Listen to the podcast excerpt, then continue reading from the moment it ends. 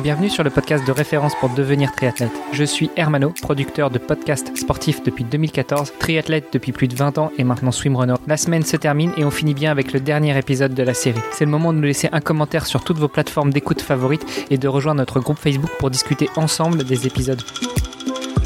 Salut les sportifs, c'est Armano et vous êtes dans le dernier épisode de la semaine du podcast Devenir triathlète. Euh, mon co-animateur est toujours là à mes côtés, Olivier de Scooter. Salut Olivier. Salut Armano. Et euh, notre invité de la semaine, à savoir Xavier Massard, ultra cycliste, euh, cycliste d'endurance. On est revenu avec toi hier, euh, Xavier, sur la Transamérica et non pas la Race Across America. Alors euh, on va on va peut-être terminer, mais tout d'abord, bonjour Xavier. Bonjour Hermano, bonjour Olivier, bonjour les triathlètes. Ouais, peut-être pas que les triathlètes. Je nourris l'espoir qu'il y ait aussi euh, quelques ultracyclistes qui nous écoutent. Surtout que ce n'est pas la première fois qu'on aborde ce sujet, mais c'est la première fois qu'on parle de la Transamérica. Alors, euh, si tu veux bien, eh ben, finissons un petit peu sur la Transamérica. Comment s'est terminé ton ton voyage, ton périple, ta course, puisque tu nous l'as rappelé hier, c'est bien une course. Il y a tous les éléments pour le faire, et puis il y a aussi un classement. Donc, euh, bah Comment est-ce que tu termines? À quelle place tu termines? Dans quel état physique tu termines? Est-ce que, comme sur certaines courses, tu passes la ligne et tu diras ah là là plus jamais Puis une demi-heure après, après avoir bu une chope, euh, tu dis ah bah finalement allez c'est quoi le prochain? Comment euh, Dans quel état d'esprit étais-tu? Mais donc, donc le, le- la course s'est bien bien déroulée dans l'ensemble. Je suis assez content. Bon, j'ai eu quelques petites défaillances comme comme souvent dans ces si longues distances. Bon, j'ai eu un petit problème mécanique qui m'a mis à l'arrêt pendant deux jours. Le temps d'attendre une pièce euh, de chez Shimano qui devait revenir pour mon changement de vitesse. Euh, physiquement, ça s'est bien passé à l'exception d'un petit problème de nerf dans le pied écrasé euh, par une chaussure un peu trop souple et par un mouvement trop trop répétitif. Donc j'avais pris le pas de partir avec des chaussures VTT euh, assez confortables, un peu un peu l'approche touring. Et puis en fait, euh, euh, c'est c'est pas optimal pour ce genre de d'approche puisque enfin de, discipline puisque tu fais tu, tu pédales tellement qu'une chaussure souple et un point de compression un peu plus petit d'une pédale VTT, bah, à force t'écrases les nerfs euh, dans la dans la plante du pied. Et donc euh, ça m'a mis un an avant de retrouver des sensations dans les orteils. Ah ouais quand même. Et oui, quand même, après euh, pas, pas mal d'examens pour comprendre, bah, se rendre compte que le nerf, bah, les nerfs ça se répare, mais ça prend du temps. du coup, du coup, oui, ça a, été, un- ça a été un point noir sur le sur le la, la conclusion finale. Après, quand tu passes la ligne d'arrivée, donc en l'occurrence, j'ai terminé la, course après donc 26 jours, euh, mais en avoir pédalé 24 c'est pas comme ta course normale où tu bois une chope et puis tu et puis t'as débriefé. Non, là ça met plusieurs semaines, plusieurs mois avant de avant de mentalement de de, de, de digérer tout ça. Euh, mais par contre, ça reste très positif, même avec pas mal d'apprentissage. Ça ça reste ça c'est resté une super expérience. euh, avec un classement plus qu'honorable pour une première sur du Silon, j'ai terminé dans les 30e. Euh, puisque bah, mon arrêt de deux jours m'a fait m'a m'a fait forcément quitter mon top 20 euh, auquel je me suis accroché jusqu'à jusque euh, ouais, à trois jours de l'arrivée je pense puisque j'ai vraiment été stoppé près de la fin donc encore plus frustrant il me restait 1000 km je pense euh, avant avant la fin et, quand j'étais Ouais, à fallait les finir en mode triathlon. Tu prends le vélo sur le dos puis tu finis en courant, non? Bah, j'ai fini, j'ai repris le, le- forcément deux jours, deux jours j'ai repris du poil de la bête et puis euh, parce que aussi t'as une fa- fatigue mentale qui, qui se met en place et, puis ouais été assez euh, éprouvant mentalement, t'es fatigué, tu, tu te demandes un peu ce que tu fais là à partir de à partir de 20 jours à faire 18 heures de vélo par jour, chercher où dormir, chercher quoi manger, etc. C'est fatigant, c'est éprouvant. Euh, et donc quand tu fais deux jours d'arrêt, bah, tu repars euh, à bloc, surtout quand tu fais deux jours d'arrêt si près de la ligne, euh, si près de la- du but. Je suis reparti, j'ai fait derrière, il fallait que j'attrape un ferry pour traverser le, Mississippi, qui est un peu aussi un point, un point d'orgue de cette course. Et puis le ferry, il, il opère que la journée, donc comme je, suis sorti du, magasin de vélo avec mon vélo réparé à 4 heures, j'ai fait euh, je crois 200 bornes euh, dans mes bars à 28 de moyenne euh, pour, pour attraper mon ferry, pour pas devoir attendre encore quelques heures. J'en avais déjà assez attendu. Donc euh, oui, positif sur la positif. euh, ça prend un peu de temps à, se processer, mais euh, ça a été ça a été le premier chapitre de, pas mal de choses dans l'ultracyclisme au final, puisque je me suis pas arrêté. Et, alors tu nous as fait aussi une belle dernière ou avant-dernière journée. Je sais que tu avais fait une, une très grosse journée sur la fin, je me souviens. Oui, j'ai vraiment plus les chiffres en tête, mais euh, à, la, à la fin, j'étais, comme j'ai dit, j'étais à bloc et donc j'ai terminé en faisant des, des 36 heures de, de pédalage sans, sans m'arrêter, euh, faire des 300, des 400 bornes. Euh, pour pour, pour terminer quoi, pour vraiment et, j'ai quand même repris des gars sur sur cette dernière ligne droite. Donc euh, donc oui, vraiment positif même si le le petit bémol physique avec le pied la longueur de l'épreuve qui est quand même éprouvante. Par contre, permets-moi de te le dire, mais franchement, partir avec des pédales VTT, euh, t'es complètement dingue. je sais pas comment tu fais. Moi, ça m'est déjà arrivé de faire euh, un peu de vitesse avec des pédales VTT parce que mon vélo de route était euh, chez le mécano et je crois que j'ai dû faire une heure ou deux et déjà j'avais mal aux pieds, quoi. Donc, je sais pas comment t'as fait ça. Ben oui, mais c'est un, un choix que, qui, en, en ultra, il y a quand même beaucoup de gens qui font ce, qui prennent cette option-là. Euh, faut savoir que si tu reviens à la Transam du coup 2018, c'était un peu le, enfin ça existait déjà depuis 5-6 euh, ans, 7 ans je pense. Euh, mais mais on est aussi un peu aux prémices de de tout cet engouement sur euh, l'ultra distance. Et il n'y a, y a pas encore de solution clé sur porte. Tu dois beaucoup lire, te renseigner et faire tes essais. Et puis, bah, j'avais fait l'essai sur 36 heures, sur deux jours avec une pause, ça fonctionnait. Mais c'est sûr que je ne le recommande absolument pas pour, pour, pour une approche plus longue. Après, je pense que ça dépend aussi beaucoup de la, de la puissance que tu vas mettre dans, tes, dans ton pédalage. C'est vrai que si, si tu as des allures un peu plus, un peu plus cool, c'est différent. Ouais.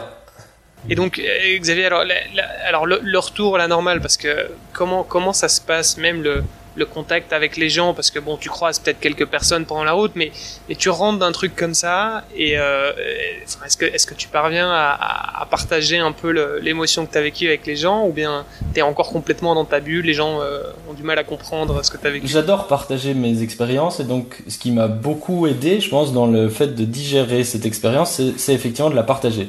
Euh, j'ai fait beaucoup de de conférences, de talks, de, j'ai écrit des, articles là-dessus. Et puis puis tout ça m'a le fait de le mettre sur papier, de le d'en discuter beaucoup avec les gens, c'est ça m'a beaucoup permis de, de digérer cette expérience. Encore maintenant, même là encore en en parlant avec vous, avec euh, trois ans de recul, quatre ans de recul tout ça, ça, ça a permis de relativiser beaucoup plus les choses et puis d'en tirer des expériences et puis que ça reste quelque chose de, de, vraiment positif alors qu'effectivement il y a des gens pour qui euh, c'est trop long, trop dur euh, et puis qui font presque une, une, ça, ouais, presque un état dépressif après quoi. Il y a des, il y a des gars qui arrivent pas à se, à se remettre dans le bain comme quand tu, tu reviens d'un long voyage et que ton quotidien est tellement modifié pendant, pendant une longue période de temps euh, te remettre dans un autre bain, c'est parfois très compliqué. Et Armano te posait la question aussi euh, tout à l'heure, euh, dans quel état d'esprit tu étais après la course? Donc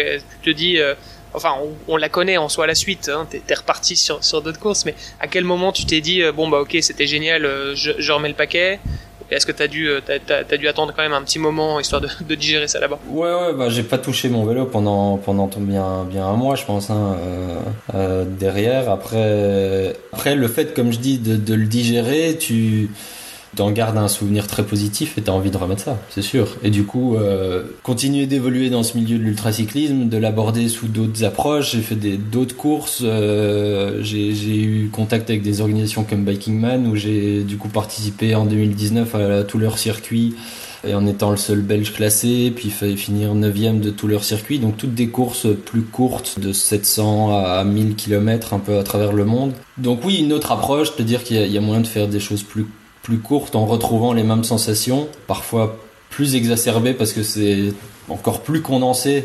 Donc euh, tu vas t'es plus intense dans au niveau physique et, puis oui ça va plus vite c'est comme comparer un sprint ou un tu te donnes pas les mêmes intensités sur un, un distance un triathlon distance olympique ou sur un semi donc euh, c'est des approches et des longueurs différentes mais oui j'ai adoré ça et puis j'ai adoré continuer c'est clair et puis euh, quand tu dis as voulu évoluer, enfin continuer en tout cas évoluer là-dedans.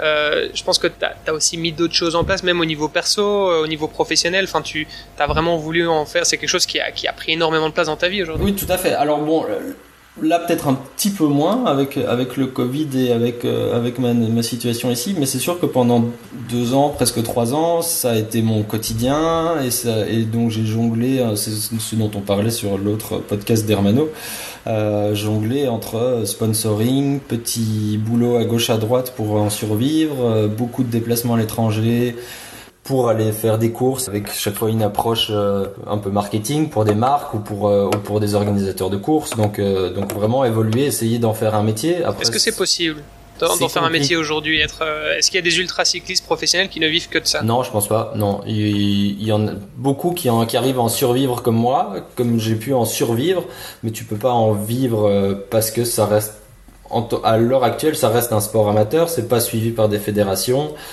donc tu passes à côté de tout ce qui est subside euh, de, de, de sportifs euh, au niveau euh, très dans les règles si tu la veux. partie au niveau quoi. À la limite t'es sponsorisé par des partenaires privés mais tu, tu, tu, passes à côté des, des subsides.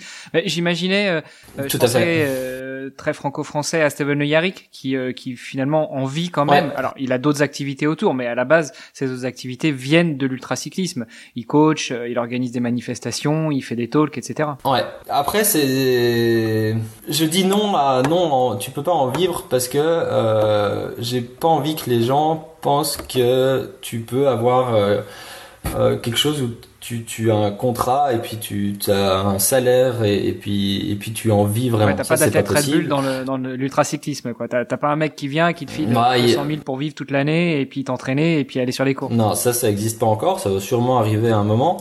Euh, des gens qui et c'est là où je dis en survivre comme Steven que je connais bien euh, c'est le montage de leur tout ce qu'ils font aussi à côté qui fait qu'ils en survivent et que cette passion est un quotidien et qu'effectivement comme comme Hermano le dit c'est ta passion et ton quotidien et puis bah tu mets en place des coachings des événements etc qui qui te permettent d'en survivre. Mais pour moi ça reste de la survie plutôt ouais, c'est des, des, activités euh, annexes. Quoi. Comme tout le monde peut l'avoir en tête. Quoi. Et bon, parce que du coup, tu nous parles, euh, c'est vrai que tu nous as parlé des Biking Man. Bon, il y a quand même une autre course avant qu'on avant qu'on clôture euh, la semaine à laquelle tu as participé qui, qui, était quand même assez costaud aussi. C'était la, c'était la TCR. Tu peux revenir là-dessus un petit peu? Ouais, ouais. Donc dans, dans, dans, le, dans le milieu de l'ultracyclisme, il y a une course qui est quand même assez mythique, c'est la transcontinentale. Euh, j'ai participé à la septième édition en 2019, du coup, été 2019, la dernière qui a eu lieu puisque la huitième en 2020 a été annulée et puis celle de cet été, je sais pas trop où ça en est, euh, si ça aura lieu. Mais donc oui, la transcontinentale qui est une course à travers toute l'Europe qui change de tracé tous les ans, qui change de, là on quitte les traces fixes et on passe sur des points de contrôle. Les points de contrôle changent tous les ans aussi. Moi, quand j'ai fait la course, je suis parti de Bulgarie et je suis retourné jusqu'à Brest en France, à 4000, 4000 et des kilomètres que du coup j'ai fait en 13 jours. Très belle expérience aussi, plus courte, mais plus intense. Parce que le, c'est fou, hein, mais en un an déjà, et puis maintenant encore plus, le, niveau dans ces courses a, augmenté quelque chose d'assez euh, phénoménal. Euh, la Transam, par la, distance de la course, c'était quand même assez euh, niche dans, dans, le milieu de l'ultracyclisme. Donc il n'y a pas beaucoup de monde qui peuvent se permettre de faire la Transam, vu le temps que ça prend, etc.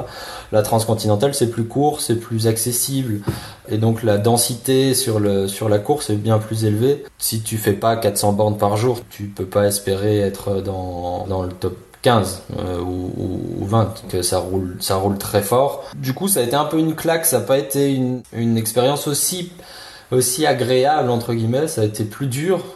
Euh, les conditions météo ont été dantesques euh, j'ai pas eu une journée pareille de soit c'était caniculaire et, et, et, éprouvant lié à ça soit en arrivant dans les Alpes par la Slovénie j'avais je rêvais de traverser les Alpes et puis j'ai traversé les Alpes dans des, déluges pas possibles qui m'ont enlevé tout mon plaisir de rouler dans les montagnes parce que parce que ça en était presque dangereux par moment. J'ai descendu le Galibier à 5 heures du matin, il faisait 2 degrés dans un orage. Euh, j'ai terminé à me réchauffer dans un café pendant une Ils heure. sont tout petits dans ces dans ce genre de conditions euh, en général. C'est pas du tout entre guillemets la course dont j'avais rêvé et euh, et puis ouais ça a été ça a été plus compliqué à gérer mentalement aussi. C'est la seule la, la première fois où je me dis vraiment qu'est-ce que je fais là pendant une course et où, où je me suis je me suis dit que j'allais Tu arrêter. t'es jamais posé cette question-là dans la dans la Transam Non, c'était pas. Oui, tu te poses la question, mais mais j'ai jamais approché le, le vraiment le, le procédé de me dire j'arrête. Tu vois.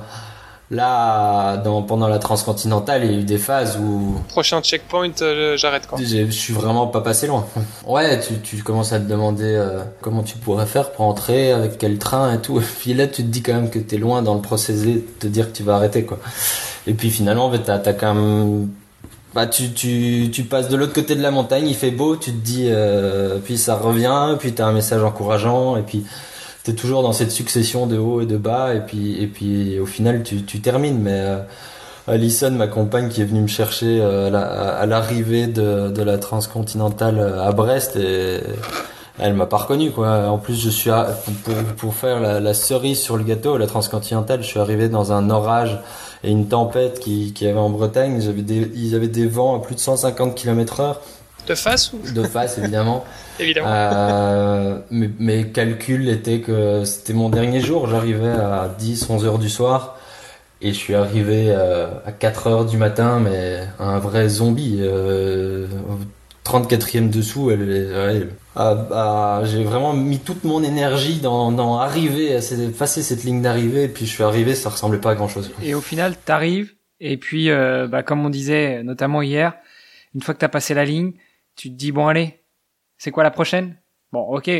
Peut-être, peut-être Ouais. que le Ouais, process a été un peu plus long que de se le dire une fois que tu passes la ligne, mais en gros, quelques jours ou quelques heures après, tu te dis, allez, je me mets sur quoi la prochaine fois? Ouais, parce que parce que là, du coup, à la, en comparaison avec la Transam, là, j'ai terminé extrêmement fatigué mentalement de, de cet effort, mais par contre physiquement, ça allait. Euh, et du coup, le le mental, euh, ça va plus vite, ça dure pas un an à guérir comme des nerfs dans les pieds. Et donc, euh, je suis très vite, euh, je me suis très vite remis en selle. Et puis la suivante, c'était qui était peut-être un peu mon point d'orgue, c'était la Trans Pyrénées, qui était en octobre, donc euh, fin de l'été, euh, des mêmes organisateurs. Et puis là, euh, c'est une course que j'ai adorée du, début à la fin. J'ai fini de nouveau dans, dans, le top 10, je pense, en, en faisant vraiment la performance que je rêvais. C'était le tracé dont je rêvais. Que montagnard, j'ai fait du coup c'était Donc là, tu t'es réconcilié avec les montagnes, du coup. je suis moi, j'ai jamais été fâché avec les montagnes, j'ai plutôt fâché avec les orages, mais pas les montagnes. Euh, les montagnes, euh, les montagnes, j'ai toujours adoré ça. Du coup, quand on m'a parlé d'une Transpyrénée qui faisait Biarritz, Espagne, Cap des Créus, retour à Biarritz, en passant que par l'école mythique des Pyrénées, et, enfin, moi j'ai signé tout de suite. Et puis oui, ça a été ma, de loin ma course préférée euh, dans, dans tout, dans tout ce circuit. Bon, et, et la question fatidique. Et maintenant? Et maintenant, ben, du, du- on- Hors Covid, hein, parce ouais. que le Covid c'est pareil, hein, on monte, on descend, on a des hauts, des bas, des, des vaccins, des, des masques, des tests, mais euh, au niveau sport c'est plutôt pourri. Donc euh, et maintenant, vers quoi tu t'orientes? J'ai eu pas mal de mauvaises expériences sur la route et donc de frayeurs avec des voitures. Forcément, quand tu passes euh, 20 heures par jour sur ton vélo sur les routes avec le trafic, ça, ça remet un peu tout ça en question. Ça. Moi, t'as même pas besoin. Hein. Moi, pour la blague, euh, mon épouse m'a demandé d'arrêter le vélo parce que je peux pas mettre les petits trous. Et Ouais. soit c'est des voitures, soit soit, Soit c'est une question d'équilibre. Ouais. Donc, euh, t'as même pas besoin de passer 20 heures sur le vélo. Hein.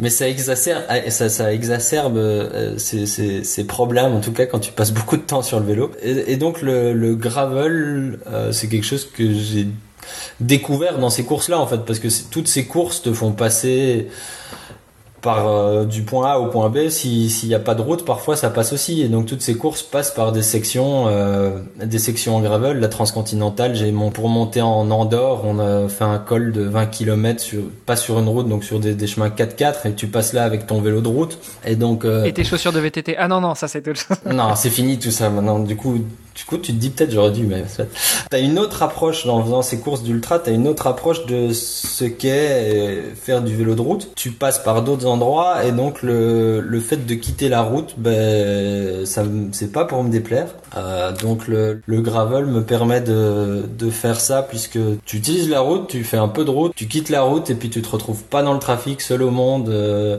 dans les montagnes aussi. Et donc c'est un milieu qui me correspond bien aussi, qui, qui est pas mal l'accès aussi sur l'aventure et l'exploration, donc j'aime beaucoup. Les, prochains défis seront plutôt orientés gravel avec euh, la Further, qui est une course euh, à laquelle je suis inscrite depuis deux ans, mais qui est systématiquement annulée, postposée avec le Covid. Et donc cet été, euh, dans les Pyrénées, je retourne dans les Pyrénées pour la Further, qui est une course à point de passage aussi qui gravite autour d'un point où tu te débrouilles, tu fais comme tu veux, tu pousses ton vélo, tu passes en gravel, en route, c'est à toi de voir. Et puis il y a, un circuit auquel j'étais inscrit aussi l'an dernier qui s'appelle Gravel Epic qui, qui, est en train un peu de renaître de ses cendres euh, avec une première expérience qui est la Gravel Epic Suisse. Du coup ça me correspond bien vu que c'est à côté de chez moi. En septembre. Et puis pour le reste on, verra un peu. Mais l'agenda est, est, pas, pas fixe parce que bah, les conditions actuelles sont pas très, vraiment propices à faire un agenda bien défini. Bon, alors deux questions quand même. La première, on a parlé tout à l'heure de Steven, Steven Le Yari, qui, euh, si je ne m'abuse, a aussi un circuit qui s'appelle le Gravelman. Est-ce que euh, tu as quelques courses prévues avec lui? Alors, on en a discuté et puis j'ai pas eu l'occasion de le, le planning, c'est jamais, c'est jamais bien mis en place. Euh, ce serait avec plaisir que j'irai faire ces courses. Euh, il en a organisé une ici au Mont Blanc. C'est un week-end où je suis pas là. Il y avait les, les vers le, dans le sud de la France. Euh, j'étais ailleurs. Enfin, on est resté en contact. Euh, c'est avec plaisir que j'irai faire ces courses, mais le planning est un peu plus compliqué parce que ben, maintenant je travaille à presque plein temps et que bah oui, ça complique les choses. Quand tu veux faire des choses, il faut planifier, prévoir, prendre des jours off et tout ça. Les joies de la vie.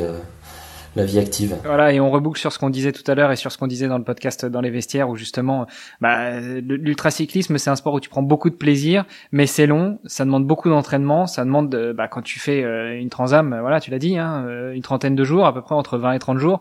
Euh, donc euh, bah, c'est pas facile de prendre des congés pour partir euh, s'amuser entre guillemets, hein, avec beaucoup de guillemets. Et puis bah faut bien financer tout ça aussi parce que les cyclistes, enfin les sportifs aiment bien bouffer des pâtes, mais 365 jours par an, trois repas par jour, moment, et, ça fatigue. Quoi. Et donc bah, je travaille, je travaille dans un magasin de vélo pour le moment, et donc donc je dois jongler avec tout ça, mais c'est pas impossible. Et donc bah, forcément je fais, j'ai prévu des choses plus courtes qui me permettent de faire les deux.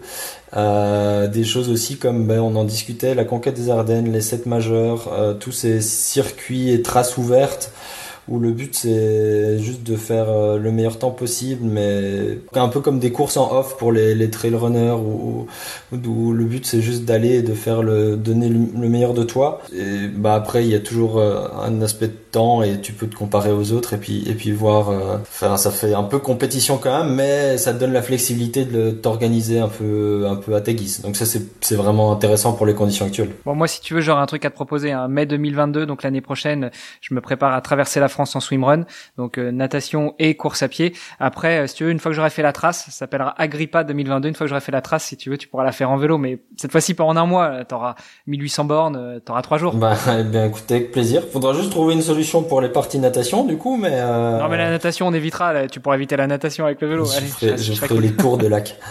Quand même une, une, deuxième petite question par rapport au, au, gravel et je pense que Olivier fera qu'on se fasse un petit épisode là-dessus.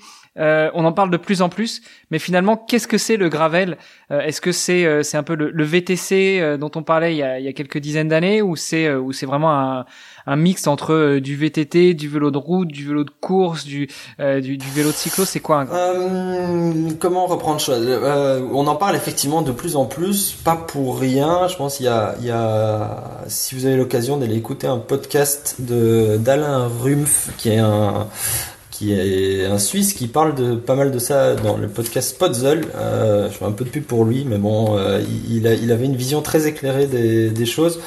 Quand on faisait beaucoup de routes avant, il y avait moins de voitures sur les routes. Il y a de plus en plus de voitures sur les routes, et du coup, c'est de plus en plus compliqué d'avoir une cohabitation agréable avec les cyclistes. Euh, et en parallèle à ça, tu as un développement technique des vélos qui te permet d'avoir un vélo de route de course compétitif, mais qui va te permettre de passer sur autre chose que de la route. La plus grosse évolution, bah, ça a été les freins à disque il y a quelques années. Ça t'a permis de passer des pneus un peu plus larges, puis un peu plus larges. Les cadres de vélo euh, ont, un peu évolué pour passer des pneus encore plus larges. Et, ainsi de suite. Et puis du coup, tout ça a évolué vers des vélos qui permettent d'avoir une approche compétitive et, sportive, euh, comme on l'avait sur le vélo de route, mais en, quittant les routes traditionnelles. Euh, ça va de la vieille route euh, du col italien un peu défoncé où tu passais en 23, euh, tu passais, mais c'était pas agréable. Et puis maintenant, avec du 28, du 30, du 35 mm en section de pneus, c'est de plus en plus confortable et agréable. Et puis du coup, bah, au lieu de passer une fois une petite section sur cette route défoncée, tu passes sur une autre et puis sur une qui est un peu plus défoncée. Et puis t'as la même approche de balader à vélo, mais mais sur un, un, terrain un peu différent. Donc c'est pas du VTT, c'est pas du vélo de route, c'est un peu un intermédiaire entre les deux, mais ça te permet d'avoir pour moi des, des sensations proches de, de ce qu'on fait en vélo de course, mais en quittant les routes euh, traditionnelles et, puis en, explorant plus et en allant à des endroits où il y a moins de voitures. Je pense qu'il y a aussi un, phénomène de mode euh, au niveau vélo loisir pour le grand public qui euh, a pas forcément envie non plus d'investir dans, euh, dans trois vélos euh, systématiquement. Et donc le vélo gravel bah, finalement ça, ça passe un peu partout. On peut aller au boulot avec on peut aller faire la, la sortie du dimanche euh, on peut suivre des amis en VDT mais aussi faire la route. Donc, je pense que c'est ça doit expliquer aussi ouais, ouais, l'engouement pour le c'est sûr que bah, après le, le, marché du, du vélo cherche aussi sa place là-dedans. Et cette approche gravel prend différentes direction et puis et, puis voilà mais c'est quelque chose de très intéressant pour le moment. Bon messieurs, on a explosé les scores. Euh, on a fait un épisode qui en valait trois normalement euh, en termes de temps. Donc euh, je pense que c'est le moment de nous dire au revoir Xavier. Mais, mais avant de, de te saluer, peut-être est-ce que tu peux rappeler à nos auditrices et nos auditeurs où est-ce qu'on te retrouve si on veut en savoir plus sur toi et puis si on veut te suivre sur les réseaux et si on veut suivre tes épopées? merci. Bah écoute, merci. Oui, merci pour cette discussion peut-être un peu longue pour vos auditeurs, mais qui était qui, qui était très intéressante. Euh, on peut me suivre sur. Ça passe bien sur un vélo de gravel, tu mets les écouteurs et puis tout à fait, tranquille. exact. Ou pour aller au travail, euh, tout, tout, tout, tout s'écoute bien. Sur les réseaux sociaux, Xavier Massard simplement, euh, que ce soit sur Instagram, sur Facebook, sur euh, un site internet qui s'appelle xaviermassard.eu. Euh, c'est assez simple. Tout, tous mes réseaux sont en public. Il suffit de, de faire une recherche sur mon nom et puis et puis j'aime bien partager tout ce que je fais donc de manière différente sur les différents canaux, mais c'est toujours avec plaisir que je partage et que j'échange avec les gens. Donc euh, n'hésitez pas à me contacter, à me suivre. Génial. Donc Xavier Massard, c'est M-A-2-S-A-R-T. On suivra euh, bah, de près tes, tes, prochaines aventures évidemment, et puis avec plaisir pour faire un petit catch-up euh, pour tes prochaines, tes prochaines expéditions. Merci beaucoup. Et puis, bah, allez, pour ceux qui sont du côté de la Suisse, si on veut venir faire un tour au magasin. C'est chez Cyclissimo à Vesna et je suis là presque tous les jours. Si je suis pas là, je suis sur mon vélo. Donc voilà.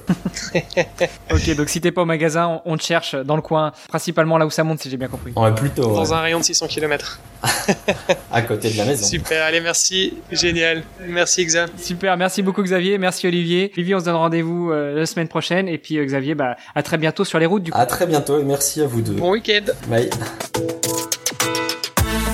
Merci d'avoir écouté cet épisode et peut-être même cette série hebdomadaire jusqu'au bout. N'oubliez pas de rejoindre notre groupe Facebook pour discuter avec les invités, commenter et poser vos questions. Et Olivier et moi, nous vous répondrons dans un prochain épisode. Bon week-end et à la semaine prochaine. Salut les sportifs